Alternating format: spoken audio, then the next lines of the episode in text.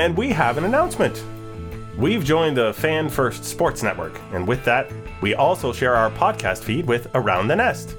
Hosted by Leo, who you may know as Minor Leaguer on Twitter, he chats with the voice of the Blue Jays minor league affiliates about all of the prospects in the organizations. You can find their episodes the same place you find ours. And also keep up with them at at at Around Nest on Twitter. Welcome to the party. You're bringing snacks.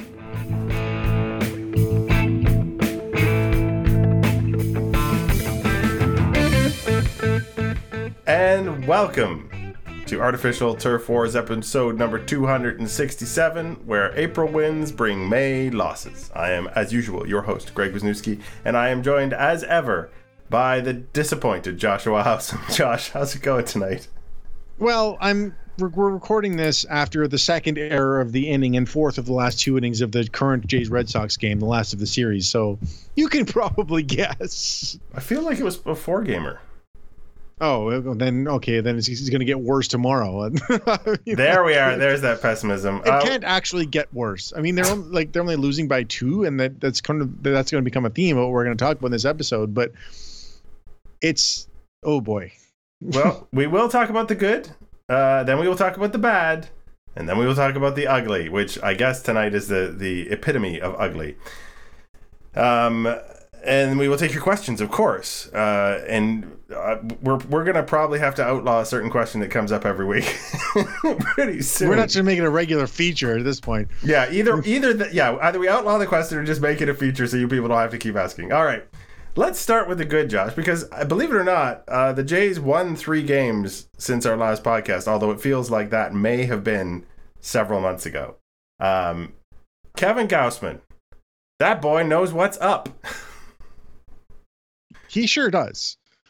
Uh, so this was almost the start of the frustration. It ended in a really cool win, but uh, it was the last game of the or the second game of the Mariner series where the Jays were getting stymied, no hit for six innings, six and two thirds by a very bad pitcher, but uh, thanks to Kevin Gausman, they were able to hold on and win the game next inning because he just dominated the Mariners with 13 strikeouts in over seven innings and no runs, obviously.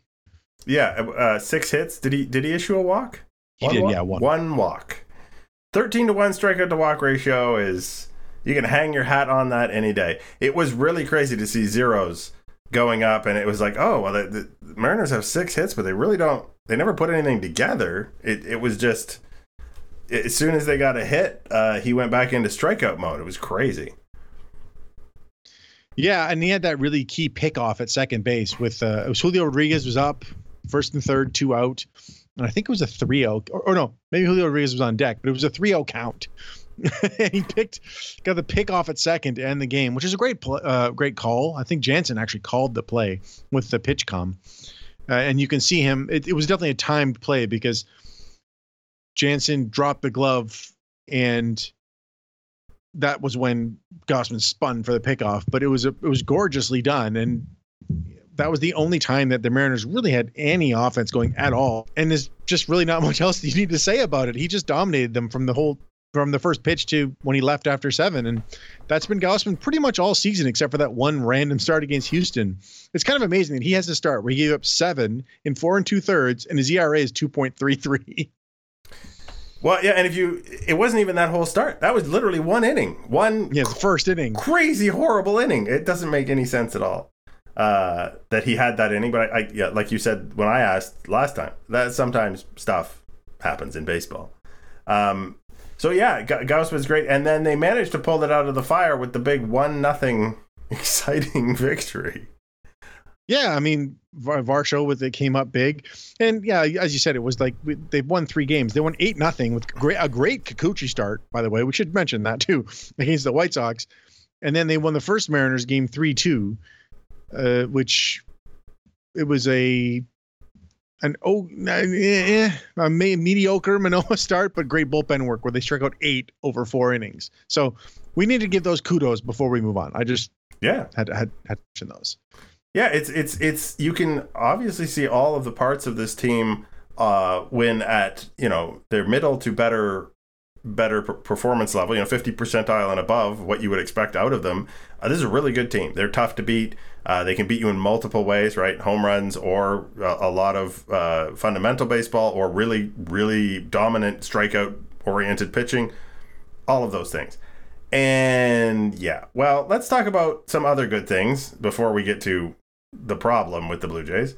Um, Dalton Varsho finally seems to have got his timing sorted a little bit. Um, I was listening to Joe Siddall talk about it about how he he's uh, not stopping and starting in his uh, his attacking of the ball. He's finally confidently able to time up one fluid motion, and it has resulted in some power that uh, eh, we hadn't really seen much at all. Yeah, he'd been getting beat up with fastballs an awful lot. It almost seemed like there was just a hole that had developed. Uh, but he's closed it. I mean, he's got two more home runs since. And a double. he's got, yeah, obviously, and that game-winning laser against the Mariners that counts as a single, but definitely would have been a double. It went over Teoscar's head in the outfield. And with Varsho's speed, there's no way that's not a double. And yeah, so double in that game, and then he got a huge home run against the Red Sox in uh, either the first or the or the second game of the series, and then again in the third game. So if he can get going, um, Jays fans might not be as aware, but when Varsho got hot with the Diamondbacks, he was scorching hot, uh, just destroying baseballs for the entire second half, basically last year.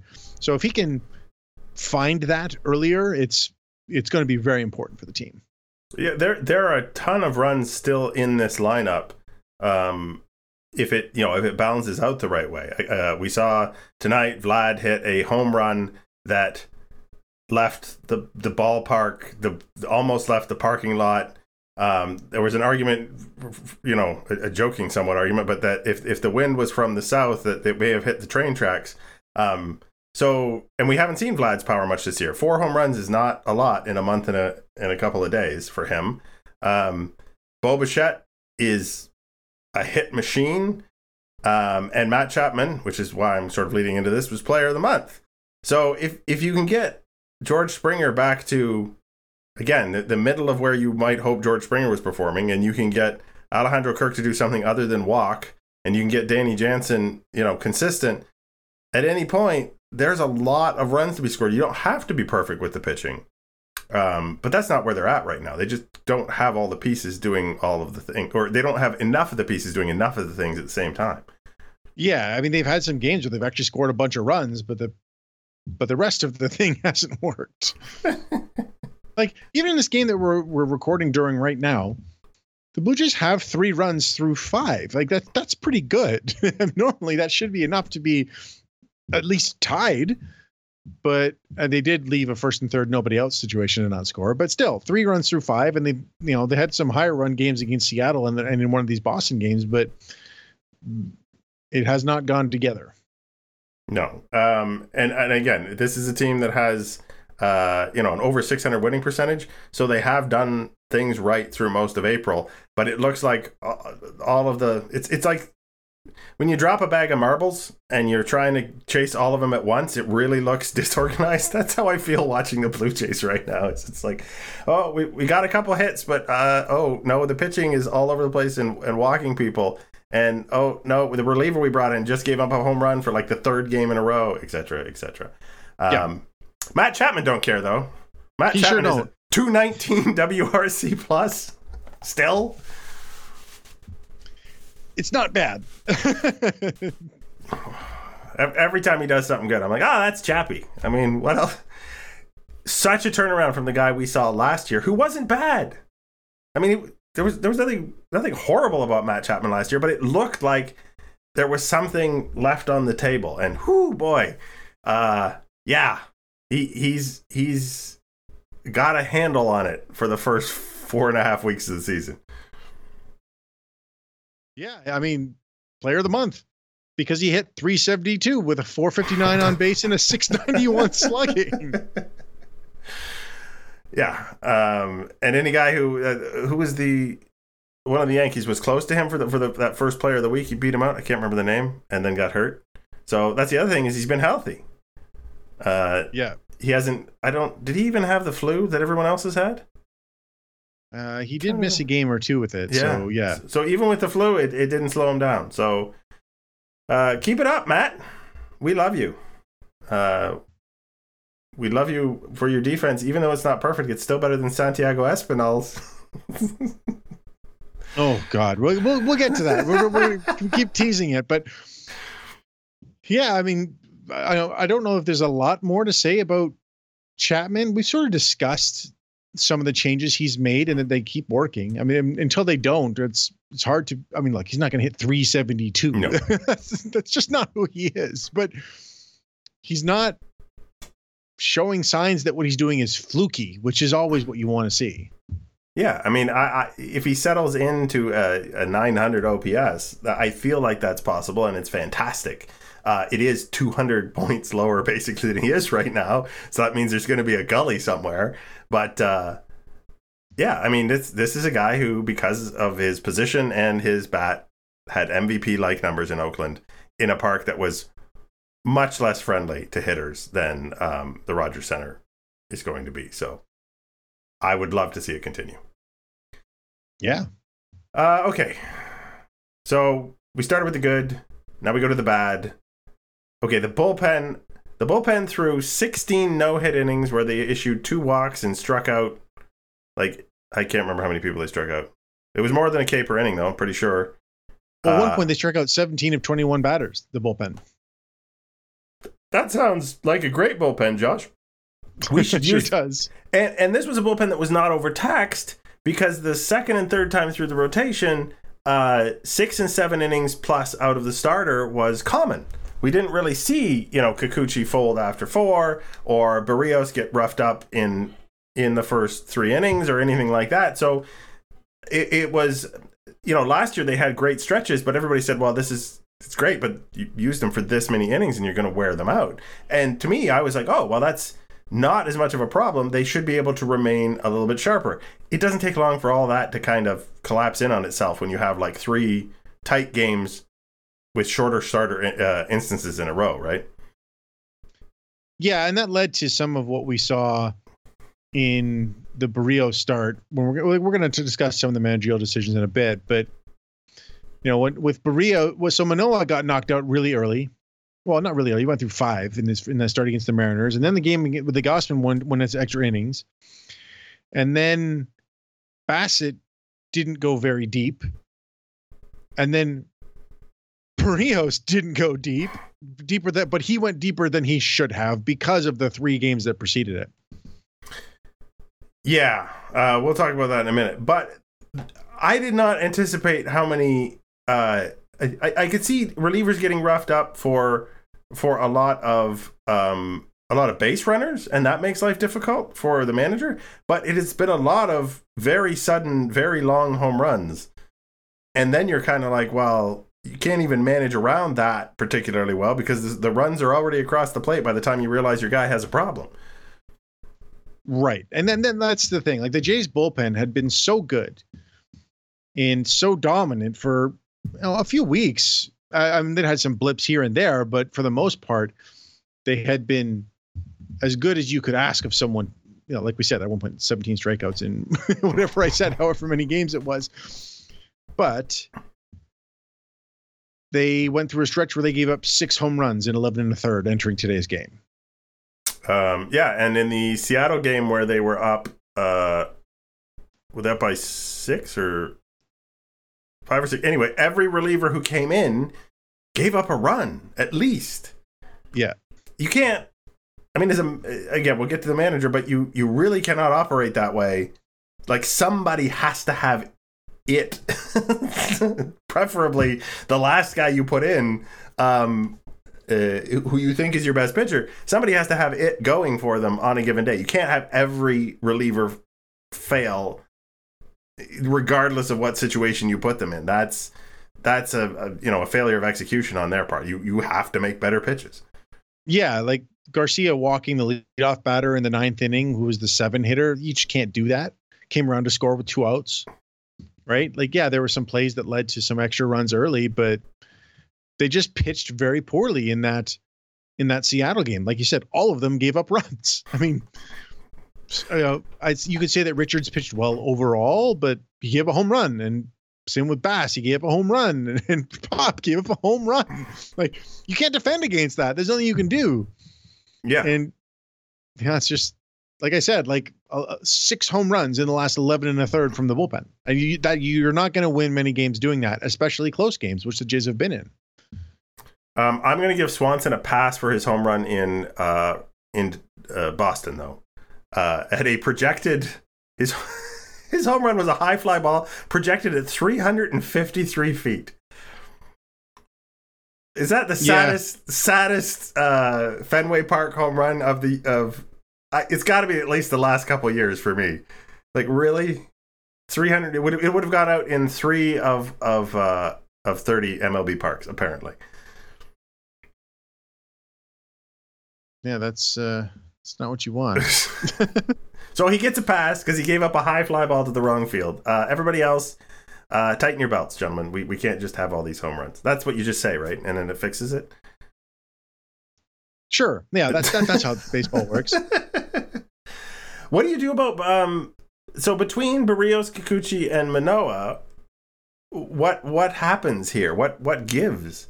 Um, it seems like Kikuchi continues to not walk people, plus, um, but that doesn't mean he's been effective uh, necessarily his last start. And then Berríos is is hard to gauge again. Where when he when he goes bad, he goes very bad. Yeah, which is what it was last year too. Now, so Kikuchi, I mean, this is what he's going to be, right? Like, as long as he's not walking people, which no walks in his start against Boston. But as long as he's not doing that, for the most part, he's going to be quite good, as he has been this season. He's given up one or fewer runs in four of his six starts. But the other two, he's given up six and five. And just, you know, sometimes teams will square him up. And when they do, they're going to hit him hard because his stuff comes in hard and he gives up a lot of hard contact. That's just the way he is. But he's the fifth starter. Sh- what he's giving you, which is why this is in the bad, not the ugly. He had a fantastic start and then a bad one, but he didn't walk anyone. So and that's just that's what you're you can't ask for him to be great every time out. That's just not his role on this team. Just you know, you mentioned the other two guys. That's where the problem is is is more is lying a little bit heavier. Yeah, because Berrios continues to have the problem uh, more or less where once once he gets off track, he cannot right the ship. Uh, and well, that's that's been Manoah's problem as well. Once he he has if he hasn't established his mechanics, if he's if he's a little bit wild, it's very difficult for him. It seems in game to get back on track, and and you know grinding it out and giving up five runs in five innings is not really helping the team, um, in any sense of the word. As much as you may as as you may love Alec, and I'm talking to our listeners out there and applaud him for his efforts to get through five. Um, he he has to be able to make those adjustments that really great pitchers make. Right, we've seen that with like a, a Gerrit Cole as an example. If he has a rough first inning and you don't score on him, he's probably not going to have a rough second inning because he he's going to know what adjustment he has to make to get back into the mechanics that make him successful. Yeah, and well, today was really, you know, this was as as rough as I've seen. He only gave up two earned runs over five, which I mean five total runs, but the, he doesn't get blamed for the other three because it was just really bad defense. But he's he only got three swings and misses on 103 pitches. And you know, like that's been the problem for him this year. He's just his slider. He hasn't been able to put it in a place that will generate whiffs. And he's not throwing as hard. If you're not doing either of those things, you're relying way too much on balls in play, which he did already, but now it's you you don't even you're not even able to get that key punch out when you need it necessarily. So it's it's a little worrying in a sense that like it's now been six or seven starts of this and he needs to figure it out. But I also still believe he will. I am concerned with the velocity sitting between 90 and 93 all of the time. Um, when I'm pretty sure 95 to 96 was something he could rear, rear back for in his first and second season.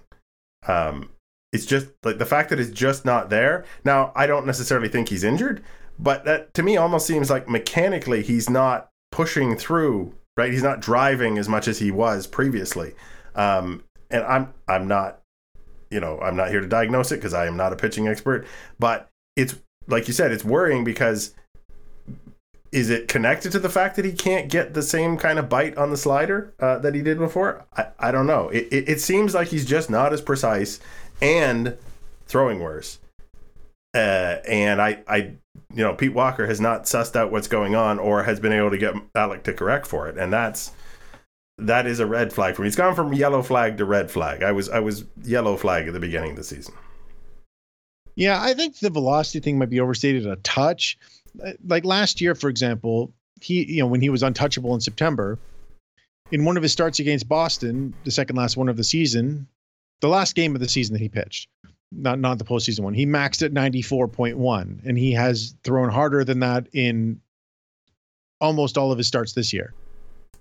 So the max velocity for him is not usually that high. He has been able to get up to 96, almost 97 in the past, especially early in the season last year, but it's not something that's always there. So while that I do think the combination of the things could seem like there's definitely something wrong mechanically because the command of the slider's not there and then he's walking guys. Like the command being off suggests there is something off mechanically, which could tie in with the velocity. So that at least is something you could say is fixable. Whereas like what Berríos went through last year and what he's doing so far this year, you can't see anything that explains it.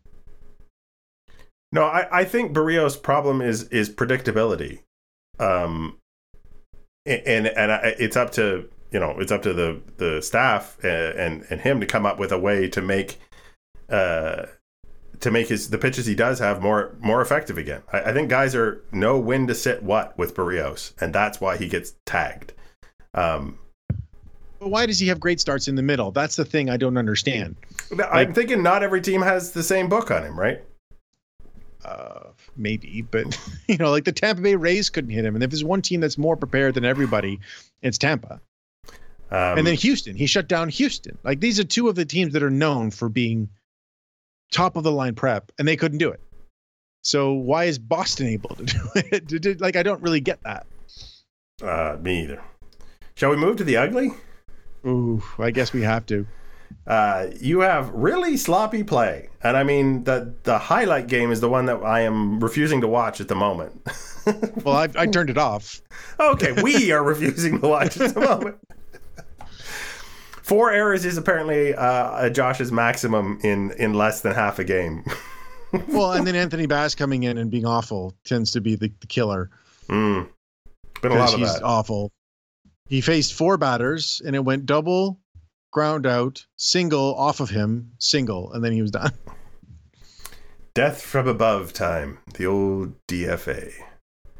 Um, um I don't know if that's going to happen, but like, who are they going to call up? Maybe that's like when Cimber's back or when White's that, back. That's just yeah. It's when someone but, comes back. Yeah. Because I feel but like defense, you, you, got to keep Nate Pearson up here because he's yeah done nothing wrong. no, he, he's one of the only two pitchers didn't give up a run in the last few, in the, during the losing streak. Him and Mayza, but uh, I mean the defense has just been bad, and you know in this game we got four errors: one by Kirk a throwing error, one by Manoah a throwing error, one by Espinal a throwing error, and and Vlad booted a ball that took a funny hop. But Espinal is the one I kind of wanted to focus on because he made the key error in the Seattle game too where he booted the ground ball that was then Raleigh hit the two run homer. Espinal really his value to this team is that he's a good defensive player who won't kill you at the plate because he's not a good hitter, but he's not a bad one either. Well, the good defensive part is not there this year. He's already made four errors, and he hasn't really made any kind of "oh my God, Santiago Espinal made a great play" kind of thing. He's just been a bad defender, which he can't do that. He needs to be better. Yeah, no, I, hundred percent. Uh, especially with uh, Whit Merrifield at second base, who is fine at second and certainly looks like a, a much more versatile guy at the plate than Espinal does. Yeah, I mean, I mean, there's no Merrifield should have been in the good section. yeah, well, I, down yeah. in the uglies. Just ignore his name down here. He's just, he's here for comparison's sake. Um, yeah, so this is probably gonna be the game that's going on right now, where Merrifield's on base streak ends, just because everything's going wrong in it. But as we record this, I'm pretty sure he still has gotten on base in every game of the season. So Mer- Espinal really needs to do the things that he's known for if he wants to play at all. Yeah, and he looked okay when he came back from the contusion uh, on his hand. Was it like three hits in that game? And I was wrong. He didn't. Uh, Merrifield didn't get on the game before this. Oh, um, oh, okay. Yeah, no, he came back and he was great. He had he had a fantastic day at the plate. But to, yeah, but the fielding, like the one thing he has to keep consistent is good defense, and it hasn't been there at all this year. Um, any any other sloppiness that we're thinking of? I, I, I the outfield has been great in in everything I've seen. Um, so that's good. Uh, I was watching. Was it Jansen last night? You keep telling me about the low Jansen and the low strike, and it, it is it is rough watching him stab at some of those and cost cost his pitcher.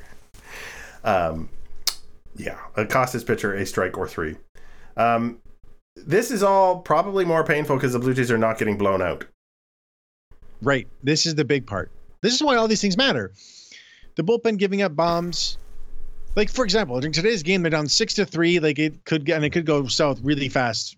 And if that happens, well, you lost and like you were never you haven't been in it for four innings. But they've lost in the tenth, in the ninth, and in the eighth, the three losses that they've happened so far. So all these things are magnified.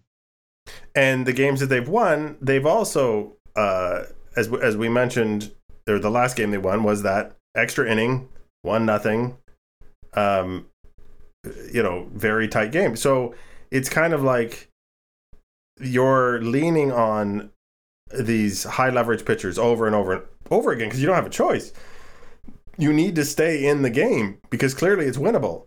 Um, so it would be great to win a blowout. Sometimes it would be great to lose a blowout because then if Jose Berríos gives up another couple of runs in the sixth, so what? But instead, the game in Boston that he pitched, uh, knowing the bullpen was taxed, knowing he had to get 12 outs out of his bullpen, um, John Schneider sent out a very shaky Jose Berríos for the sixth. I have. I, is that even a justifiable decision? Bunch of lefties coming up. Tim Mayza has already warmed up the inning before because he was Berríos was on the ropes. So, I'd say the answer is probably no, because but like when you talk about all the games before that, it's somewhat understandable. But because Mayza was warm, no, he should have been in. And like, I don't know what. So Mayza was at the bottom of our trust thing, so maybe he's there for Schneider because I have no idea why Anthony Bass pitched against the Seattle lefties in the fir- in that in the game they lost. They they brought in Bass because everyone was tired. So we're on to the managing part of the ugly here. they brought in Bass because yeah, people hadn't pitched, but Mayza had warmed up in that game too. And then Garcia came in after this. So uh, this is where it's a bad decision for me to face. So he came in to face Kelenic, Raleigh, and uh, was it Teoscar hitting after that? I can't remember who was hitting the four, who was hitting after them, and that's in that point. But maybe Suarez. Anthony Bass against lefties is not the right decision ever. like especially when you have Mayza or Garcia, who have been pitching way better than Bass. I just don't know why you have that guy come in to face the heart of the order, even when you're up three runs, if Garcia is going to pitch anyway, or Mayza is going to pitch anyway. I just I don't get it. There's no defense for it, in my opinion. Um, so we have that aspect of the bullpen. Uh, anything else you want to want to scratch your head over on the managing side? No, I mean, there's been some things like having the Kiermaier bunt, but in that in that one Seattle game that they lost in extra innings. They lead off double from Chapman because that's what he just keeps doing. Throw the positive Chappie. back in there. Chappie's awesome.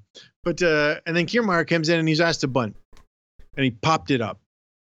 brutal. So process I didn't like bunting there to begin with, but execution goes back at the sloppy side because like you can't not get that bunt down. Yeah, Especially Kiermaier. Like he's the best bunter on the team. or him or Varsho. it, it is a strange a strange thing when you know bunting is, is sort of treated as a given and it really isn't because of the amount of the amount of opportunities guys has have to do it in the modern game it clearly isn't a given it's it's as much of a risk as you why not just hit a you know tell them to, to try and hit something to the right side it you might end up with a hit and you don't have to worry about about the weird uh pop up bunt or you know uh at least we don't see bunting with two strikes anymore. The the Charlie Montoyo method. Oh God, yeah, thank God that's over. Um, but yeah, it's just you know, just things, little things. Like I don't think Schneider's a bad manager. I, I tweeted, oh my God, I hate Twitter sometimes. so I tweeted out that like the, about the Bass thing. I think like it was an in, to me an indefensible decision, and then I got two sets of replies. People saying it's one game. It's like, well, you're like, oh, you think he should be fired? No. Oh. Or people saying he needs to be fired. No. he made a bad decision. That doesn't Yeah. reflect on him as a whole. Yeah, I, I think it for me it's uh I have this in, in my personal life. It's where where where uh I'll say to someone, I'm like, well, that was really dumb. And they'll be like, you think I'm stupid? I'm like, no, I, I think you did a dumb thing. It doesn't mean I think you're a dumb person. Anybody can do a dumb thing, but you got to own up to the dumb stuff. You know, you, you have to own up to the mistakes so that you can get better. Um, so, yeah, I think we're just expecting accountability and a non, not not a pattern of making the same thing over and over again, like Charlie Montoyo and bunting with two strikes, which I don't think worked for him ever, and he continued to do it for an entire season. Right? Uh, I'm hoping John Schneider Season figures out. Yeah, I, I'm hoping John Schneider figures out that Anthony Bass is not your guy uh, at the moment. You know, and and you need to you need to switch gears and find a different guy who can do that, like Nate Pearson, who somehow gave you two innings yesterday. Yep. Um, yeah, so that's depressing. Yeah, it is. Well, so let's okay. Let's end this on the happy note. We Okay. did the good, the bad, the ugly. Now we're at the big Nate. yeah, You talked about Pearson. Oh my God, is it nice to see him back in the bullpen? popping up n- 97 to 100 miles an hour. In that game against Boston. So he had the first game, he, which I was happy to be able to see him pitch in person, which was fun because I like Pearson. But he he had that that first that game against Boston where he's facing the bottom of the Red Sox order with a runner on third. And he's just like, I'm just gonna throw fastballs by these people. And he was, and he did it. He got two strikeouts. It's a beautiful thing. um, the you know the amount of swing and miss, that is still in this bullpen is already great, and then you put Nate Pearson in there with the confidence to hit the strike zone with a very dominant pitch, and it's it's a good feeling. It really is. I mean, it's just a matter of him getting more experience, and I think I think he's. I don't think he should go back down unless he proves otherwise at this point. Um, Yeah, and you know, so he's hit hundred or higher in each of his games. He's only two, but also in the spring he hit hundred. He uh, he he topped over hundred, and it's just a different look for this bullpen. That you know, it's like there's guys that throw hard sometimes, like Pop or Romano, but Pearson throws hard all the time, and you know, there are fans who, you know, are down on Nate Pearson because of his injury issues. But as a reliever in the major leagues, do you want do you know what Nate, what Nate Pearson's line is? uh, I, 17 in the third innings, I assume it's it's more than a K per inning. Yeah, actually, you know what? I'm going to throw his playoff start against the Rays in there too because it's, the sample size is so low here. 19 and a third innings, 31 strikeouts, eight walks, which is high but not bad. Not with 31 And- strikeouts. And yeah, and four earned runs for an ERA of 1.86 with a 39% strikeout rate. well, and his wa- his walk minus K is is still pretty impressive. Yeah, 29% is excellent. yeah. Give me some give me some Nate Pearson. Yeah, just like don't send him down. I don't care what happens when Cimber's back or when White gets called up. White's. Yeah, sure, because White's he's in his rehab. He has to be back up in two weeks or get cut. Pearson can't go back down unless he starts struggling because he has literally never struggled in the major league bullpen, and it's awesome to watch him here. Sounds good. All right. Uh, we're going to come back in a couple of minutes uh, or slightly less with questions from you fine folks.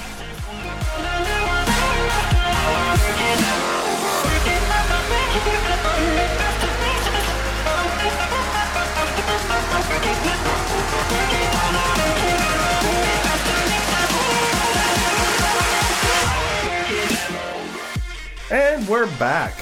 And I I'm feeling feeling slightly better because I've you know the chance to get that off your chest in this format is good for me, but I'm still not feeling great. But maybe your questions will cheer me up further. Time now to hear from our listeners. That just seems silly. Here are the rules. First, I ask a question, then you ask a question. Now, how does that sound, sweetheart? Could you repeat the question, please? We have a few questions, and I believe we have a few answers for you. Is the way this works. Um, the first one I see here is from Blue Jays Rat Girl at Ellie Ellie Hart. It's actually an old one from last week, but we'll get it back to that. Okay, if you had to dump Brandon Belt today, who's his replacement? Oh boy, um, it's tough because most of the Jays, the guys that you'd want to be getting regular at bats in the major leagues, like you know, maybe Otto Lopez or Addison Barger, they're not hitting. I think Spencer Horwitz maybe is the guy because one he gives you that ability to spell Vlad at first because he's an outfielder first baseman who came up as a first baseman. It was eh, and he switched to the outfield because of the presence of Vlad, and he's hitting. He's hitting 296 with a 441 on base and a 432 slugging. He doesn't have much power, really, to speak of. His, his minor league home runs is 12, and he's never been a guy known for power. But he takes walks, and he makes contact enough. Like I think if they had to get rid of Belt, I don't think they're going to because oh boy, he's been bad. But if they had to, I think that's the guy they'd have to go to right now. Fair. Um, So the question from Matt Holiday at Holiday08 Matt. After seeing the highlight of Bo Bichette hitting the foul ball mesh several times, is it time that the Jays install a real foul pole? It's very unsatisfying seeing a ball hit a mesh pole. Uh, Is it a is it a pole if it's mesh? I, I'm I'm a. Can't you see the mesh move? Isn't that like a good idea? yeah, and I also think that the width of the of the mesh, which you can't do really with a pole because it blocks too many people's view, it makes it easier to tell if something goes on one side or the other of the of the foul pole. So I have no problem with what they currently have up there. Yeah, we can put in a satisfying ping sound effect later for you if you want. I have all a whole soundboard here. Oh, I'm so for that, Greg. just we just post highlights with unusual sound effects when the ball lands. All all the what all 150 Blue Jays home runs this year with a with an odd sound effect when the ball makes contact with something. Um, ball her official at baseball her. Uh, Manoah is not making any friends on opposing teams. Are we the baddies? Ooh, it's a good question. I mean, no, because the Jays are really just a, mo- a fun-loving team.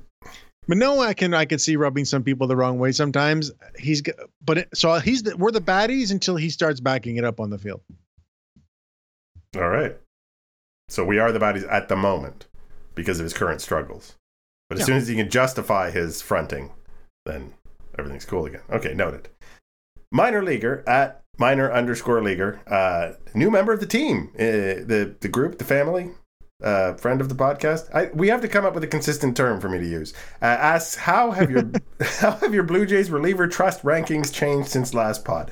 Uh, this is the thing we probably need to make into a maybe a buy podcast feature because I don't feel like doing this every every week. it seems yeah. If you're if you're updating your reliever trust rankings every week, I think that's the definition of reactionary.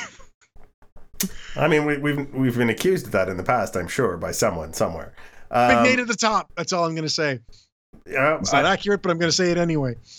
I feel like just this one time, I'm putting Swanson above Jordan Romano. Just, Yeah, totally just to, fair. just to light a fire under Jordan to get his his stuff together here and start start striking guys out with more authority. Um, the rest of it, I mean, Anthony Bass is obviously at the bottom for both of us, right? Yes. and and other than that, they've all been had a disaster moment. So, uh, just grab them, grab grab all of them in a in a big dice cup and just roll them out, and where they land, that's where we trust them this week. Sure. Colleen Evans, at Colleen Evans six. Uh, I used to under, think I understood what a balk was. Well, see, there's your first mistake, Colleen. um, uh, but this year, it seems like the definition has changed. Why was Pivetta, who balked in a run in, in the game, because the Red Sox are also a sloppy team, why was Pivetta just charged with a balk? I did not see the Pivetta balk. You're going to have to take this one. Yeah, Balks are. I mean, they basically basically come down to deceiving the runner. I, the only thing I can possibly think of with that Pivetta one is that he changed the timing of his leg movement on his. He was pitching from the full, so he he stepped back and sort of came back at a different pace. But it really didn't look like a balk to me. I was very surprised to see that it was one. So just as baffled as you. Sorry, of can't shed any light on this one. I believe there is a Jon Bois tweet, uh, which includes the balk rules, which pretty much sum up the the fact that nobody really knows what a balk is until the umpire calls one. Um, I mean, obviously there are, there are egregious examples, but there's lots of subtle things that uh, a little twitch here or a little hop there, and all of a sudden uh, it's a balk. It's it's hilarious. And for you specifically, Josh, also from Colleen, what is your review of the new outfield renovations at the Dome? I have A plus. I think they look fantastic. I think it gives it more of a baseball park feel as opposed to just seats, which it's been forever. And it gives people a place to watch a game from a different angle and with a different atmosphere. And that's something that a lot of parks around the around the league have. They have you know different areas for that are social, different areas that are you know for just watching the game. And then i do think that adds to the fan experience. And then the bullpen stuff is great. I love it. I love how as long as until then something bad like legitimately happens i'll love it. When that happens i'll hate it. But you know joe joe kelly called it the best bullpen in the league. And i think he was just referring to literally the the atmosphere that's created it's like great for the blue jays i love it I, I that's all i can say it's just really really good I think interestingly, um, the amenities as well. If, if they went through all of the, you know, the washroom they have, and then the the space underneath, and all the other things, they it, everything they did with these renovations seemed uh, for the team to be really thought out with the with the actual players' comfort in mind. Which, when you think about like old ballparks, they were literally the opposite of that. Um, there's there's all kinds of strange strange things about the visitors clubhouse or the fact that there's no you know no heat in the dugout or that the sun shines a certain way or whatever so it's nice to see that um that it's it's not just nice for the fans to be right over top of the bullpen but it's also nice for the players to have a more comfortable way to get organized uh, back there so i think it's pretty cool Yeah. All right uh, that rolls us into the end of said podcast uh, except for an opportunity for you to give me your final thought Yeah, so you sort of started getting into it when you talked about uh, putting Eric Swanson at the top of your trust rankings. How did the Mariners not use this guy much in the postseason? I don't get it. Holy crap, he's good. Yeah, I gave up that cheap home run against the Red Sox, but he just strikes everybody out. It's amazing. Okay. Oh, by the way, I have to give kudos to Schneider for one managing decision in that extra inning game. Rather than going to Swanson in the eighth, he held him back and used him in the tenth as the strikeout artist with the runner on second base, and he struck out three batters because that's what Eric Swanson does. I don't understand. I, I I get that the stuff visually isn't that impressive, but he maximizes it. He has the best spin efficiency in the game, by which I mean he gets the most movement out of his spin, and then he marries it with this diving splitter, and people just don't hit him. He's given up. You know, the, yeah, like he gave up the home run. Okay, it happens. He gave up a home run against, I think it was the Angels. Three runs in 14 innings with 20 strikeouts. I'll take that every time from a reliever. No, I don't care when he's pitching. I'll take it. Absolutely. Um, my thought is, I'm I'm trying to think of a way that I can just watch the offensive half of the Jays games, and put like maybe a little card over my TV where the score bubble is, so that I can enjoy just them scoring and not think about all of the bad things that can happen when when they're on defense. And I'm I'm I'm thinking of maybe maybe we could like edit games so you don't ever hear the score. So you just you just get to enjoy the Jays batting for nine innings, and we you put it in a compilation at the end of the week, and you can just kick back, relax. You get to see Vlad hit a 450 foot home run over the monster. Sure, I love it. Feels great, right? These are my yeah, kind of good highlights. times. Our podcast will just be called The Good, and then it'll be 10 minutes long. I like it. Oh man, to not acknowledge the pain would be fun, would fundamentally better than what's going on right now. Maybe We this did will have that power, Greg. We could have just literally talked only about the good. then I, I would have no catharsis. It would just be nothing there. So I hope That's all true. It's for us, not you. yeah. I hope all of you have joined us in uh, in commiserating together, and uh, maybe next week we won't have such a dismal report about just about everything. I have been your host, Greg Wisniewski at Coolhead 2010, and you have been Joshua Howsam at Joshua Howsam, and this has been episode number 267 of Artificial Turf Wars, and we'll talk at you next week.